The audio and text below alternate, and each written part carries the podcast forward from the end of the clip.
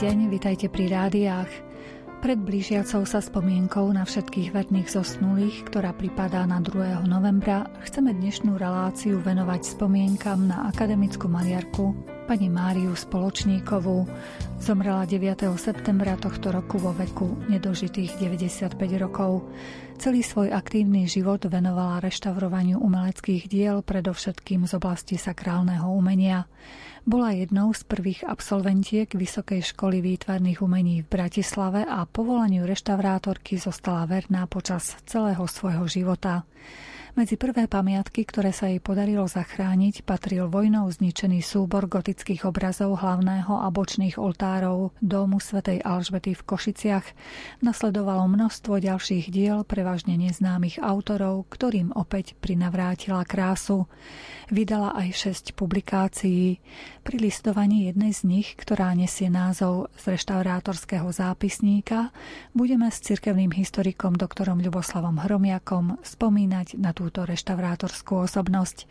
Nerušené počúvanie vám želajú tvorcovia relácie Jaroslav Fabián, Jakub Akurátny a redaktorka Mária Čigášová. Nebeský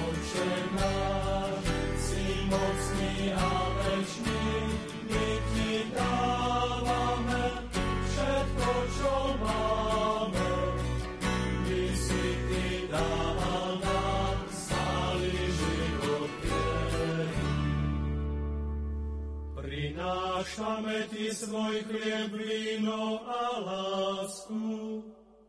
Všetko Ti dnes obetujeme. Svoje životné prostredie, úspech a prácu. Všetko Ti dnes obetujeme. Svoje schopnosti, nadšenie i radosť Všetko ti dnes obetujeme. Nebeský oče náš,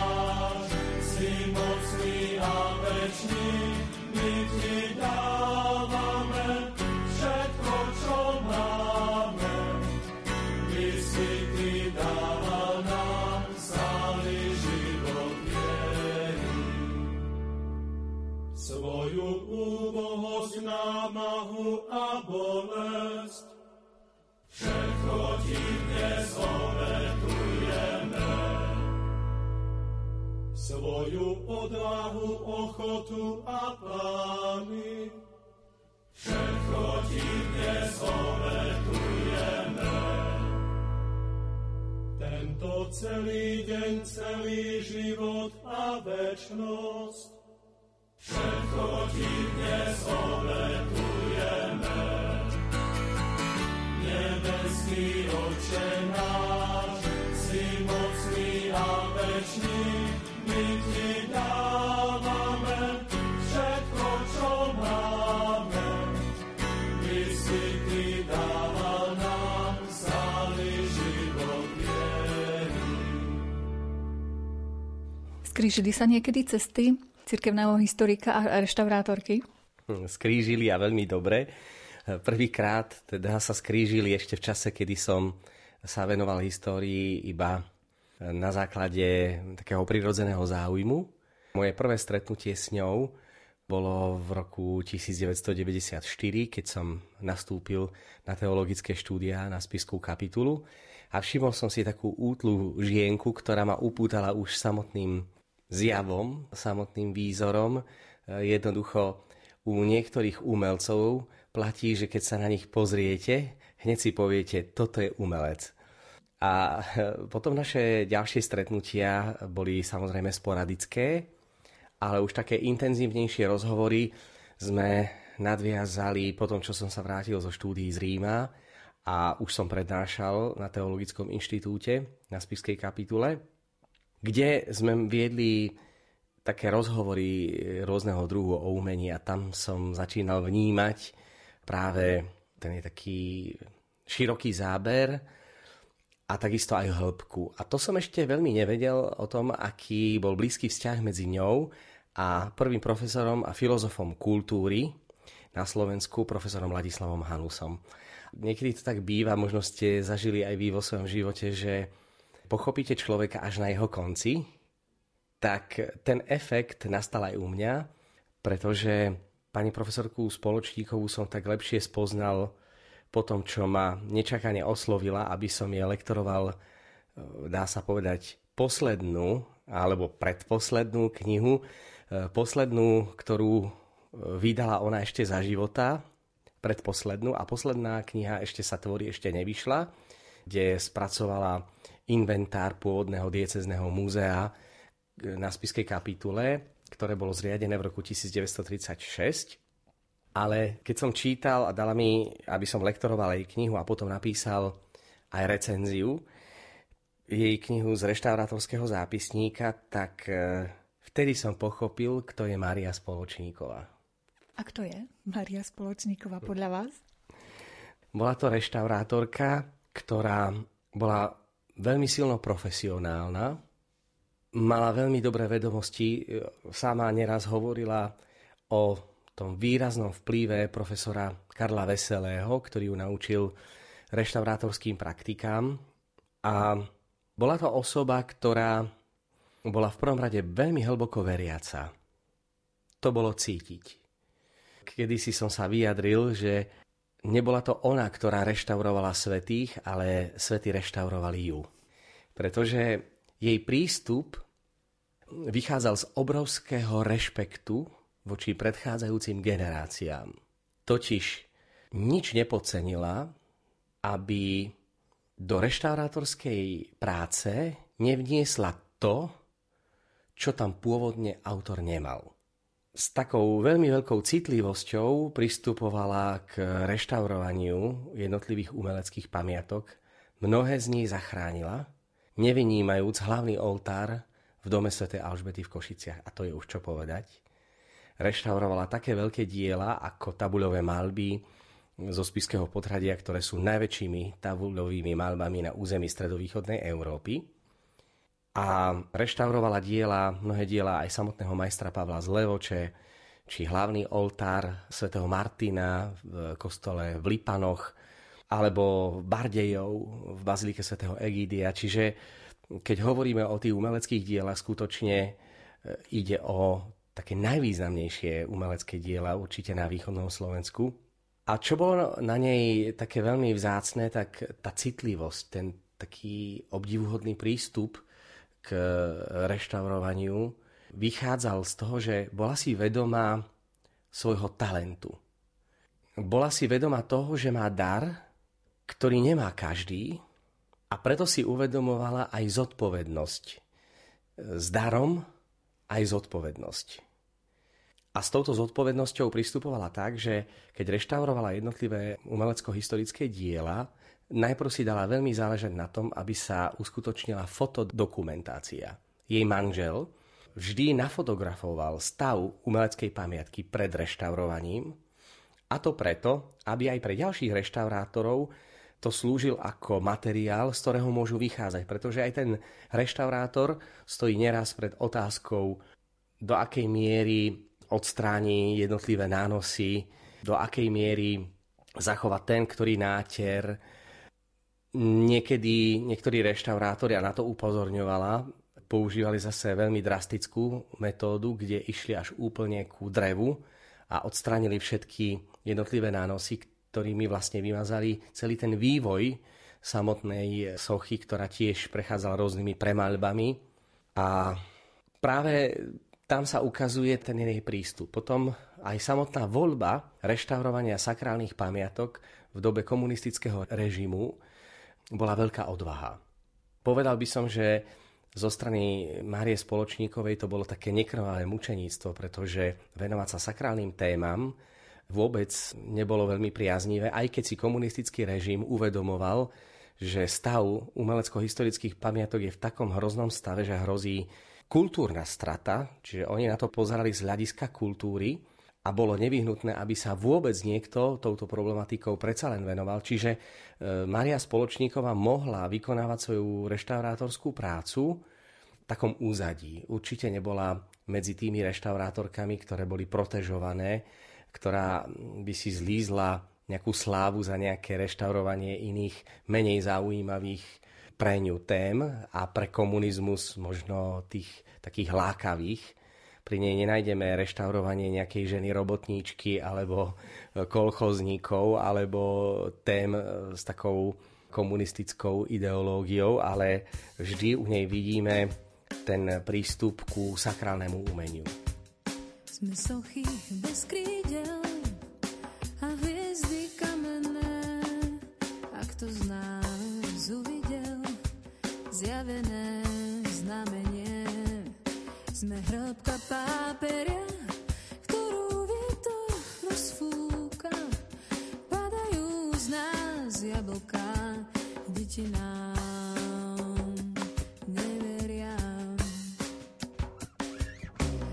lode bez plachiet a rieky bez morí.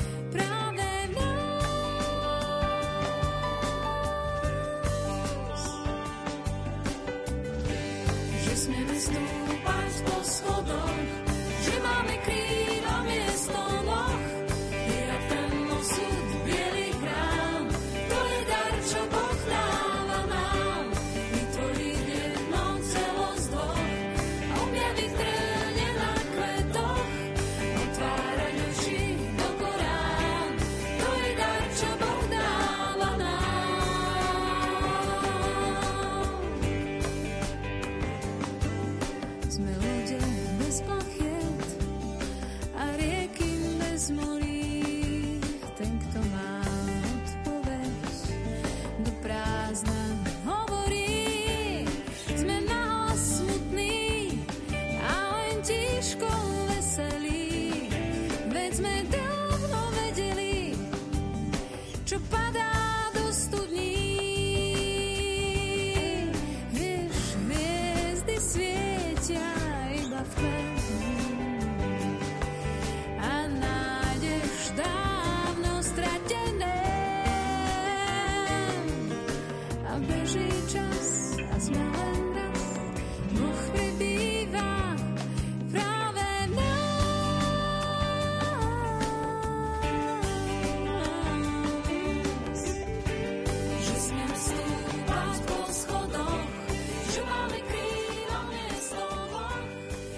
historikom doktorom Ľuboslavom Hromiakom spomíname na reštaurátorku pani Máriu Spoločníkovú. A ona si teda aj uvedomovala, že reštaurátor stojí pred veľkou úlohou, aby si uvedomil a nepoopravoval chyby samotného majstra tak, ako to vyhodnotí reštaurátor. Pretože aj on má svoju optiku, čiže išla k tomu, že najprv pochop majstra, čo tým vlastne chcel e, stvárniť. A bolo to veľmi pekne vidieť, ako sa ona vo svojom myslení posúvala ďalej, pretože keď sa pozrela na samotný obraz, e, veľmi, veľmi je to také impozantné, keď hovorí o reštaurovaní práve obrazu vovedenia Panny Márie do chrámu, tabuľovej malby z rokov 1492 až 99 ten oltár zo spiského potradia musel byť monumentálny a musel byť porovnateľný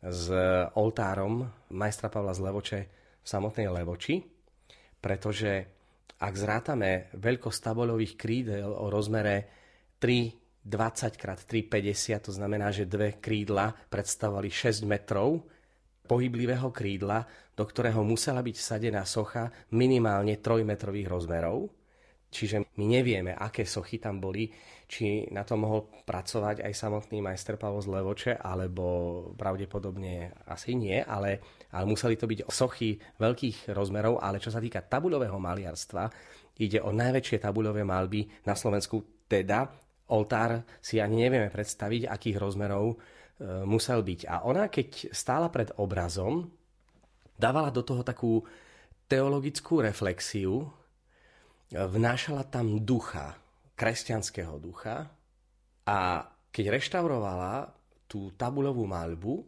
tak si kladla otázku, na, na prvý pohľad tá malba nevyzerala ani nejak extra veľmi zaujímavá. A ona sama vo svojom diele, ktoré som lektoroval z reštaurátorského zápisníka, napríklad prečítam vám, aby ste boli trošku v obraze, ako uvažovala pri pohľade na tú tabuľovú malbu, ktorá navonok vyzerala byť veľmi jednoduchá.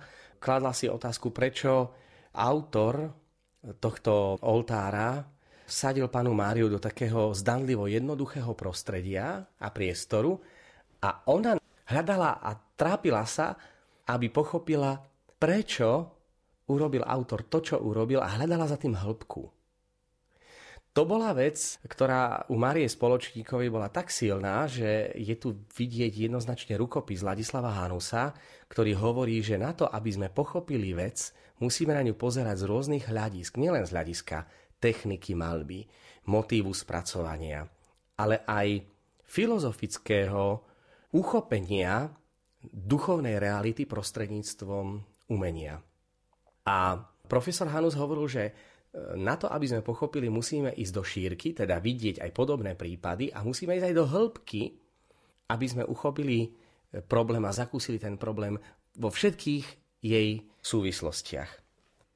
Pani Maria Spoločníková v roku 1973, tri roky pred 200. E, výročím založenia spiskej diecezy, reštaurovala tie mnohé umelecké diela, vrátanie tých tabuľových malieb v jednej z kanónií na spiskej kapitule v čase, kedy tie kanónie boli prázdne, opustené, zanedbané. Viacerí si pamätáte, ako kapitula vyzerala v 90. rokoch. To bolo ako mesto mŕtvych a v tom čase ešte bola pod kontrolou aj vlastne štátnej bezpečnosti, pretože v budove dnešného seminára a bývalého učiteľského ústavu bola škola pre príslušníkov Zboru národnej bezpečnosti a v bloku C boli vedené pozorovacie spisy na nepoddajných členov komunistickej spoločnosti, ktorá chcela teda e, pretvoriť spoločnosť. Čiže to bolo veľmi jednoduché povedať, že človek reštauruje niečo, ale koľko brutality musela zažiť aj ona na svojom vlastnom živote, aj také nepochopenie. A ona si bola vedomá toho zvláštneho poslania, ktoré má a neustúpila.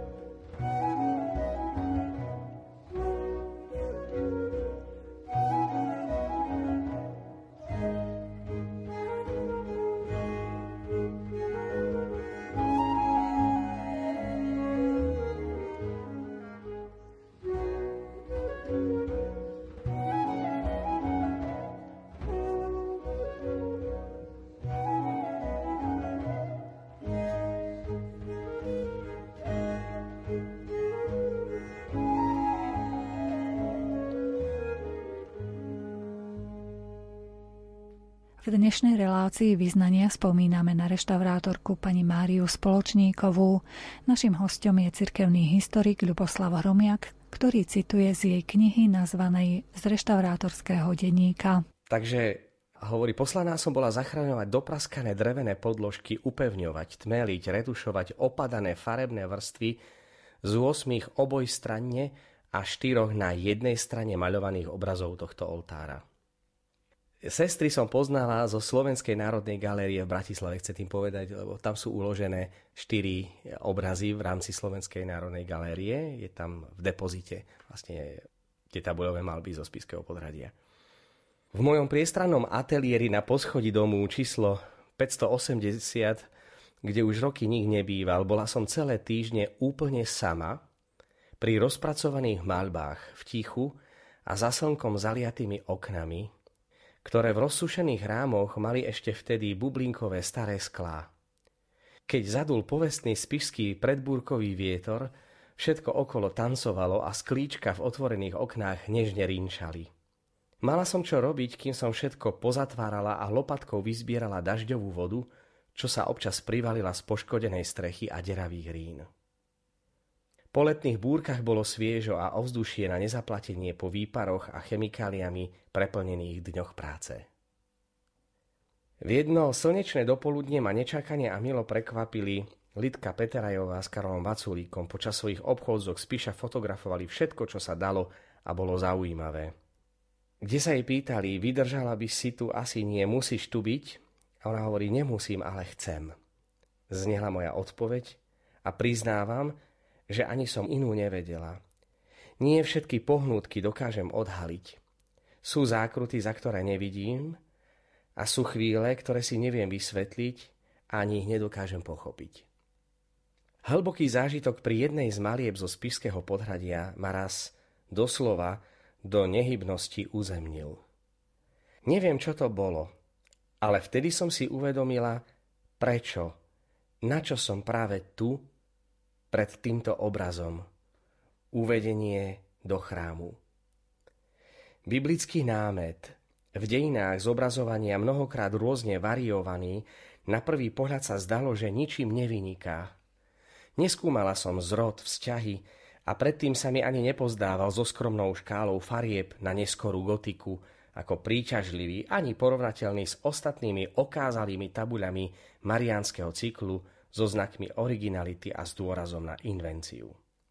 Ako ma mohol koloritom nevtieravý, strohý motív v jedinom okamihu fascinovať a nezmerateľnou intuíciou zaliať spomienkou na Augustínovo Ber a čítaj. Dívaj sa a pochopíš. Ako by tieto slová so šepotom niekto v tom tichu vyslovil, ale veď nebolo pri mne živej duše, a spoločníčkou mi mohla byť cez rozhegané otvorené skla iba blesku rýchla lastovička, zatúlaná včela, či osa za vôňou roztopeného vosku na obraze, myhnúca sa myš a bzúčiace muchy mesiarky. Nie najmilší svetkovia, čo ma vyviedli z omilu, že načúvam skutočným zvukom prastarých stien opustenej kanónie. Neviem, ako dlho som sa v emotívnom zopetí so zadívením a s nedôverou zoznamovala s povážlivo neistou atmosférou ponúknutej obsahovej náplni plošného diela. Ale to, čo sálalo z obrazu, sa nedalo porovnať s farbami poetického lesa, ani s príjemným bánkom zo zelenej spišskej pažice. Bolo to mystérium? Tajomstvo bytia pohládzajúce telo i dušu dotykom neznámej veličiny? Výzva, ale k čomu? Dívam sa. Vidím svet obrazu bez svojráznych okrás, akoby bez matérie. Iba smer kráčajúceho dievčatka so znakmi dospelej postavy malej panny Márie po strmých schodoch, akoby výš a výš k otvorenému portálu neznámej architektúry iluzívneho Jeruzalema. Aby sa bližšie zoznámila s budúcnosťou miestom určeným pre vyvolenú službu, pre bolesť i v utrpení. Aby stojac v hmotnej skutočnosti zvíťazila nielen symbolicky, ale ako tá, čo ostáva v láske, mimo času a pozemského sveta. Videla som, a pochopila. Bol to vzor. Vytúžený balzám pre životnú dráhu. Priblížil imaginárnu predstavu, čo prevýšila jasnozrivosť pôvodcu, ktorá sa zhmotnila v prenikavom presvedčení, vhlbenom do zložitého sveta budúcnosti. Tak sa mi stal môj zvláštny zážitok uzavretý v nevysvetliteľnom kruhu logiky, oporou i v ďalších rokoch, naplnených povzbudením pre intenzívnu činnosť i väčšie ciele a ochotu angažovať sa akýmkoľvek malým prínosom pre Božie zámery. Dal znamenie pre službu obnovenia výrazu v umení a ostával zmysluplným ukazovateľom pre vnútorný súhlas zjednotenia sa s jeho nezameniteľným poslaním. Vniesol pokoj a utvrdil nádej, že starostlivosť o sakrálne umenie pri zachovaní čestných a dobrých úmyslov bude jednou z ušľachtilých ciest, čo povedie k hľadaniu pravdy a zavie k obzorom duchovného sveta, ktorý ponúka ríša umenia.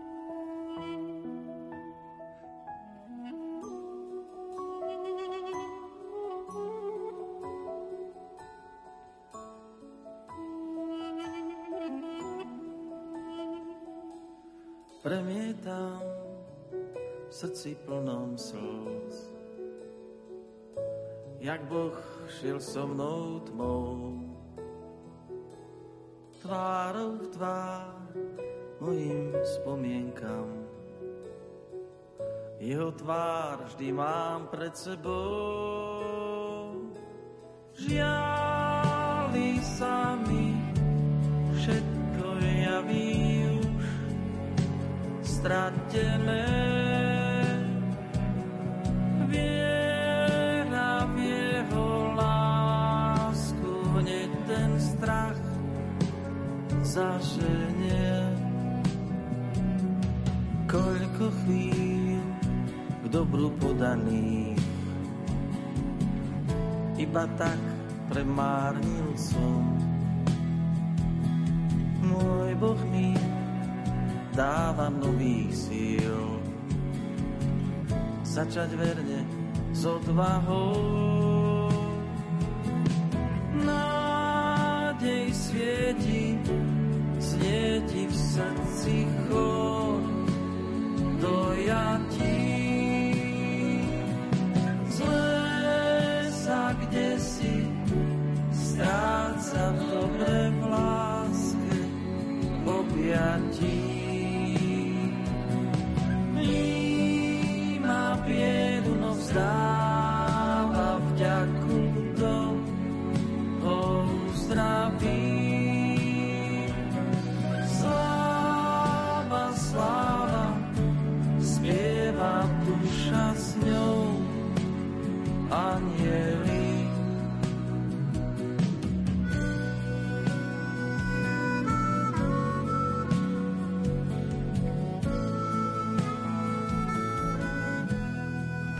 Blížiacou sa spomienkou na všetkých verných zosnulých, ktorá pripadá na 2. novembra, si v dnešnej relácii spomíname na reštaurátorku Košičanku pani Máriu Spoločníkovú.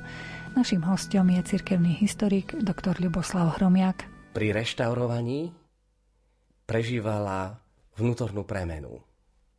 Nepotrebovala opravovať svetých, ale pohľad na sakrálne umenie pretváral ju a vťahoval ju čoraz viac do intenzívnejšieho vzťahu s Bohom v čase neslobody, v čase perzekúcie. A dovolím si povedať, že dodávalo jej silu, aby nezničila v sebe to, čo ju robilo originálnou a dalo jej silu, aby sa nedala premeniť dobou, v ktorej žila, ale umením, ktoré ju dvíhalo a dávalo jej zmysel života. Ale ako krásne poeticky to popísala. Človek si aj vie predstaviť, ako tam tá osa pribehla e, na ten včelí vosk a podobne. To je obdivuhodné, keď som hovoril, že na Marii Spoločníkovej som obdivoval jednu úžasnú vec, kde sa profesionalita spojila s jej osobnostným profilom a vnútorným presvedčením. Mária Spoločníková pre mňa vyzerá a javí sa ako integrálna osobnosť, skutočne osobnosť, ktorá si šla za svojím a držala sa svojho, a to aj vtedy, keď ju viacerí neraz spochybňovali alebo znehodnocovali jej reštaurátorské dielo a neraz bola svetkom toho, ako to, čo ona reštaurovala, niekto z jej pohľadu to ničil. A práve tá Maria Spoločníková bola umelkyňou par excellence, pretože moje vonkajšie pozorovanie z roku 1994, kde ma upútala svojim zjavom a spôsobom, akým komunikovala, aj prejavom, kultúrnym prejavom, ešte som nevidel tie vnútorné súvislosti, ktoré som pochopil po prečítaní knihy. A tam sa mi javí Mária Spoločníková ako osobnosť, ktorej umenie bolo tak s ňou zžité, že bola umelkyňou nielen keď reštaurovala umelecké diela, ale umelkyňou aj vtedy, keď sa modlila, aj vtedy, keď s vami viedla rozhovor, aj vtedy, keď ste ju len náhodilo stredli na uliciach mesta a ako si intuitívne ste cítili, že sa stretávate s ojedinelou osobnosťou svojho druhu.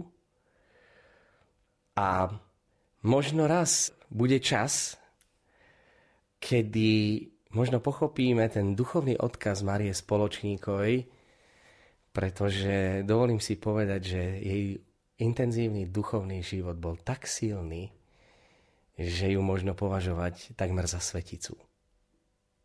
Keď sa pozerám na život e, Márie Spoločníkovej, tak si pripomeniem Rafaela, známeho renesančného maliara Rafaela de Sancia, ktorého 500. výročie smrti si tento rok pripomíname. Zaslúžil by si takisto pozornosť. A v rámci Dní kresťanskej kultúry, ktoré sme chceli zorganizovať vzhľadom na tie pandemické opatrenia, sme zatiaľ nezrealizovali. Ale tam som dal do súvisu Rafaela de Sancia a Chestertona. Rafael bol ten, ktorý svojim prístupom k výtvarnému umeniu a svojim spôsobom života privádzal k sebe ďalších, ktorí ho chceli nasledovať v umení. Videli ten súlad medzi jeho tvorbou a jeho životom. Kým Chesterton, známy anglický spisovateľ, ktorého proces blahorečenia, myslím, neviem, či už aj nezačal, ale uvažuje sa o procese blahorečenia, on chcel byť maliarom, ale keď videl, ako maliari žijú, tak sa rozhodol radšej pre literatúru. Takže pri tej Marii Spoločníkovej e, by som videl ten prototyp e, Rafaela, osobnosti, ktorá bola umelkyňou v myslení, v správaní, v tej jemnosti prejavu a koniec koncov, ako ste si mohli všimnúť, aj v literárnom prejave. Keď čítate jej dielo, z reštaurátorského zápisníka máte pocit, že čítate dielo nejakého básnika alebo e, nadaného literárneho veca, tak ako stála pred výberom farieb, metódy reštaurovania, tak ako keby stála pred otázkou výberu správneho a čoraz viac umeleckejšieho slova, ktoré miestami pôsobí až takmer neuveriteľne, že sa v dnešnej dobe niekto dokázal tak umeleckým prejavom prezentovať. A tak na nej je teda vidieť ten taký úžasný súlad medzi tým, profesionálnym, aj tým osobným a o to viac jej svedectvo je také presvedčivé.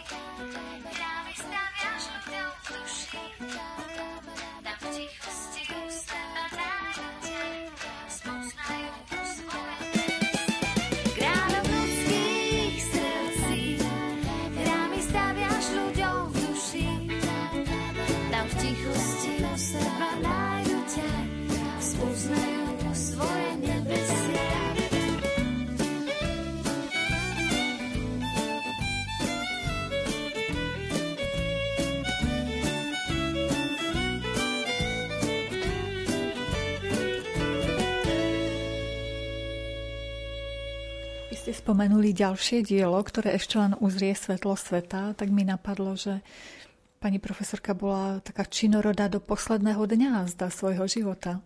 Áno, ona sa nikdy nevzdávala, dokonca dávala veľké povzbudenia. Aj sám som zažil od nej veľmi veľké povzbudenia pri tom všetkom, čo robím.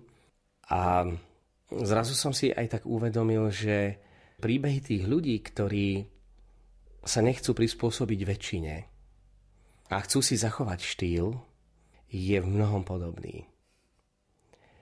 Je to ťažká priekopnícká práca, neraz e, nepochopená a možno práve preto je potrebné čítať e, životy týchto ľudí, aby človek nestratil svoju vlastnú tvár a našiel podobné príbehy ľudí, ktorí vám dodávajú odvahy ona v podstate vo svojom veku, pokročilom veku, napriek mnohým ťažkostiam, napriek tomu, čo všetko ona vlastne urobila pre záchranu umelecko-historických pamiatok na Slovensku, neraz musela možno až priam žobrať o to, aby tá kniha vyšla.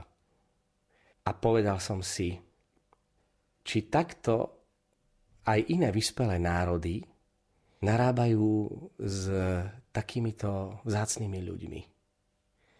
Či sa nám nestáva to, že mnohých nadaných ľudí a mnohé kádre možno neuvedol, neuvedomele alebo úmyselne prehliadame a aby sme boli spokojní radšej s priemerom. Keď ste teda čítali to jej dielo zo zápisníka reštaurátorky, ktoré momenty vás treba aj prekvapili z jej života alebo z jej tvorby? Ťažko povedať. Prekvapilo ma najviac ten záber. Asi, pretože e, vlastne aj to dielo nám ponúka taký ucelený prehľad jej najvýznamnejších reštaurátorských prác. Čiže to sú veci, ktoré, ktoré ma veľmi prekvapili. Najviac ma prekvapila jazyková úroveň samotného diela. Toto som vôbec nečakal. Vedel som, že pri reštaurátorovi budem narábať so štúdiom tých reštaurátorských postupov, ale nepredpokladal som ten jej umelecký štýl. Toto bol pre mňa najväčší objav, dovolím si povedať, tej samotnej knihy. A potom možno aj e, jej duchovný život, ktorý prezrádza v tej knihe. Aj takú silu osobnosti, ktorú sebe mala napriek tomu, že to bola útla žienka, ako nejaká pracovitá včelička, ktorú stretnete ešte taká útla a pritom pracovitá až do posledného e, dychu života. E, mala neuveriteľnú vnútornú silu, bavili sme sa, keď som ju prišiel navštíviť aj v samotných Košiciach, s takým veľkým zápalom rozprávala o umení a mali ste pocit, ako keby ste sa stretli s osobou, ktorá práve skončila eh, štúdium a je teraz taká nabitá túžbou niečo v živote dokázať a pritom bola to osoba, ktorá už v živote toho dokázala tak veľa a s rovnakým nadšením bola schopná rozprávať aj v čase, kedy už mala vážne zdravotné problémy. A to bolo pre mňa obdivuhodné. Ja si myslím, že asi ste našli veľmi veľa spoločných tém, keďže aj vy máte veľmi blízko ku kultúre. Vy ste tu rozbehli v Spiskom podhradí aj literárne večery, čiže opäť chcete tú verejnosť trošku priviesť k týmto velikánom našej kultúry.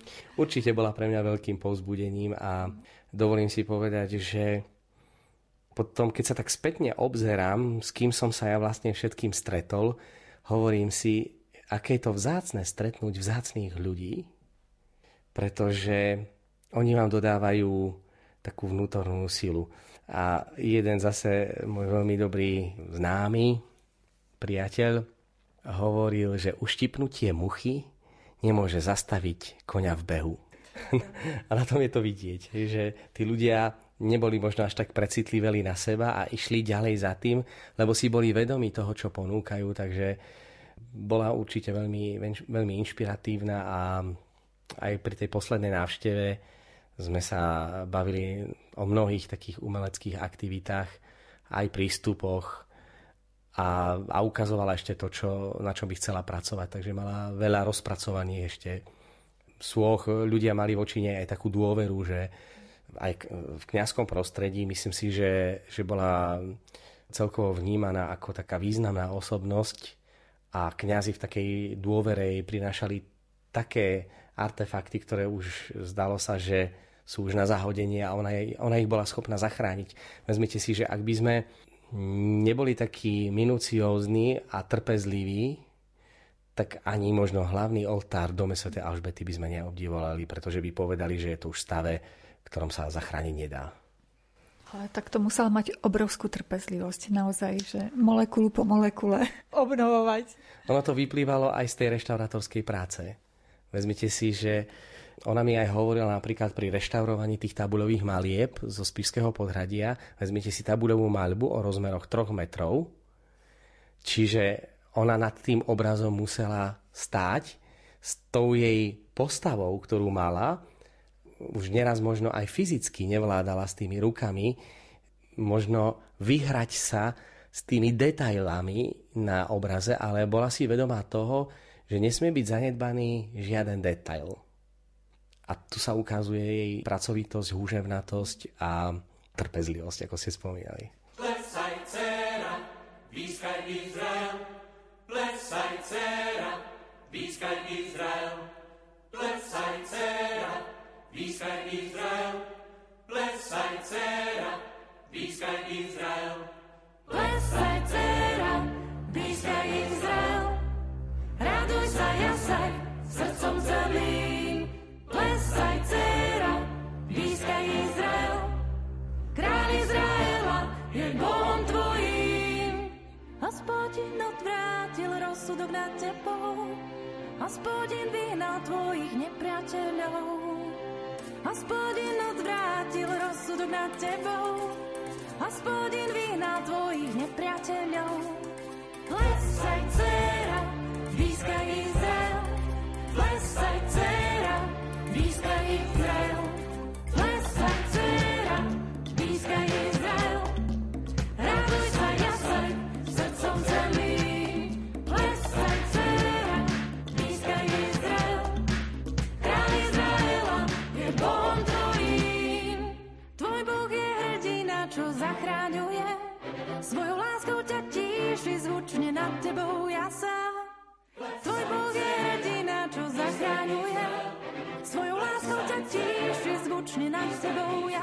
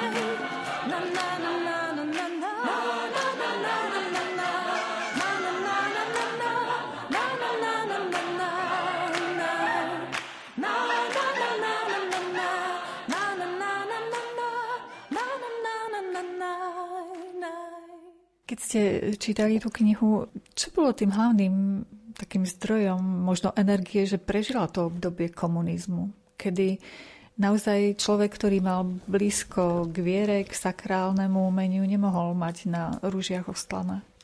No, už ste vlastne aj odpovedali, že bola to viera. Áno. Ona, napríklad ešte aj to je zaujímavé, že mala ako keby takú svoju filozofiu. Uvedomovala si, že umenie je nadčasové, ako aj práca reštaurátora je nadčasové. A uvedomovala si, že je to viera, ktorá dáva zmysel tomu, aby zachraňovala v čase, kedy náboženské témy boli vytláčané. Jednoducho o náboženských témach sa hovorilo iba nevyhnutne, dokonca ešte keď si spomenieme, že za obdobia komunistického režimu boli pokusy ešte zmeniť koledy, tak aby tam nebolo meno Panny Márie, Ježiška a svätého Jozefa. Takže myslím si, že to bola tá viera, tak to aj vnímali, že je to hlboko veriaca a musela byť e, tá viera ukotvená nie na priazni, ale tá viera, ktorá spočívala na bytostnom spojení s Bohom. A veľmi krásne to napísala aj ako takú dedikáciu v úvode tej svojej knihy. Hovorí, že uplatniť podnety k denne významným myšlienkovým sféram možno iba mocou ducha a vlastnou spontánnou askézou. Tam vidíte, áno, že ten duchovný princíp a askéza. To bola veľká asketička a myslím si, že aj v jej živote to bolo veľmi zaujímavé, keď si prečítate, že vlastne vychádzala a bola formovaná u Uršulínok, že ten duchovný základ z tých reholných komunít ona v sebe mala.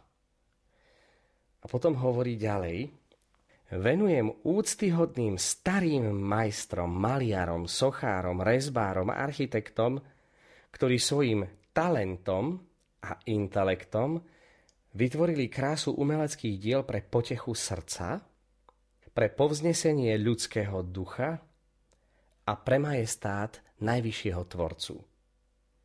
Ďakujem Bohu za dar poslania a všetkým tým, ktorí mi pomáhali chrániť prejavy spirituálneho a mystérium nadreálneho sveta. Tu dala takú jednoznačnú odpoveď. A je tu vidieť, ako u tej Marie Spoločníkovej je, sa snúbi talent s poslaním. To sú veci, ktoré je cíti, že je to osoba, ktorá miluje to, prečo pracovala a pracovala preto, čo milovala. je to teda evidentné, že ona uchovávala teda tie hodnoty kultúrne nielen ako kultúrne, ale ako duchovné. A to jej dávalo takú silu prežiť. Čo si pamätám, tak pani e, profesorka stále bola účastníčkou na rôznych sakrálnych podujatiach. Máme v Košiciach festival sakrálneho umenia, takže nebolo možné ju nestretnúť. takže aj to potvrdzuje jej úžasný záujem o túto oblasť. Áno, a človek to ako keby aj bytosne očakával vždy u tých profesiách, že ak učiteľ e, umenia vyučuje na školách, očakáva sa, že ho vidíte aj na kultúrnych podujatiach, čo nie je samozrejmosťou. E, ona predstavovala tú takú starú éru, ktorá poctivo pracovala na tom, čo robila. Robila to v skrytosti, bez nejakého veľkého ruchu a okázalosti a pritom vždy bola profesionálna. Ona takisto tiež rozprávala, že Veci sú krásne, keď sú krásne na svojom mieste. A ona bola na tom svojom mieste. Ako ste prijali informáciu, že pani profesorka Spoločníková je už vlastne v dome toho, ktorého celý život obdivovala? Prijal som to tak na jednej strane s prekvapením, pretože posledné mesiace sme spolu nevolali a nevedel som, v akom zdravotnom stave sa nachádza, ale Predtým sme intenzívnejšie komunikovali, aj som ho teda aj navštívil.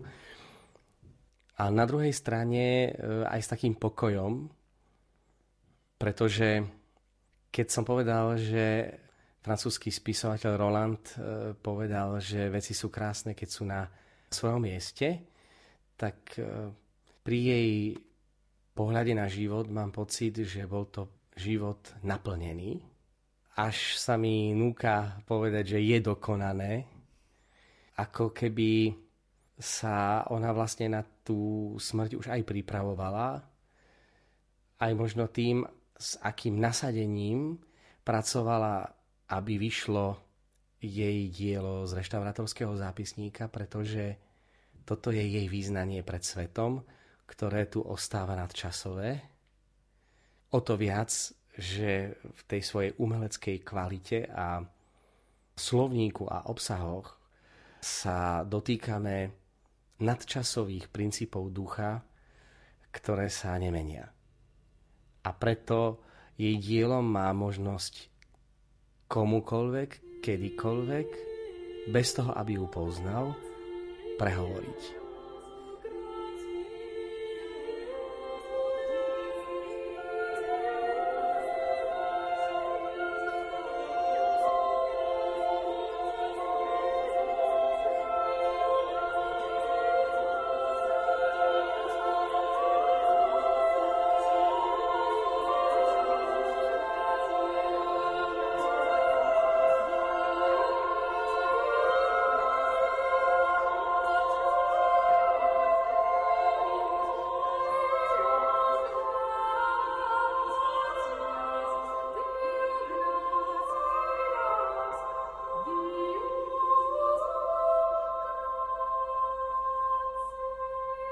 Dnešnú reláciu vyznania sme venovali spomienke na reštaurátorku pani Máriu Spoločníkovú. Hostom vyznaní bol cirkevný historik dr. Ľuboslav Hromiak.